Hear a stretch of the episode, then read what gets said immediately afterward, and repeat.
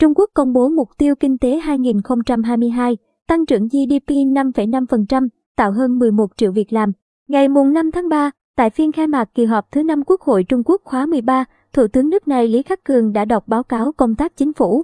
trong đó công bố một số mục tiêu kinh tế xã hội trong năm 2022. Theo đó, chính phủ Trung Quốc thông báo mục tiêu tăng trưởng tổng sản phẩm quốc nội GDP ở mức khoảng 5,5% cho năm 2022. Tỷ lệ thâm hụt trên GDP ở mức 2,8% cho năm 2022 và lạm phát vào khoảng 3%. Trung Quốc đặt mục tiêu tạo ra hơn 11 triệu việc làm mới ở đô thị và tỷ lệ thất nghiệp đô thị nhìn chung không quá 5,5% trong năm nay, đồng thời duy trì sản lượng ngũ cốc trên 650 triệu tấn trong năm 2022. Về chính sách tiền tệ, chính phủ nước này cho biết sẽ đẩy mạnh thực hiện chính sách thận trọng, trong khi chính sách tài khóa chủ động của Trung Quốc cần hiệu quả hơn, có mục tiêu hơn và bền vững hơn. Nhấn mạnh cần đặt ổn định kinh tế là ưu tiên hàng đầu trong công tác chính phủ năm 2022 và phải đảm bảo đồng thời tiến độ lẫn sự ổn định.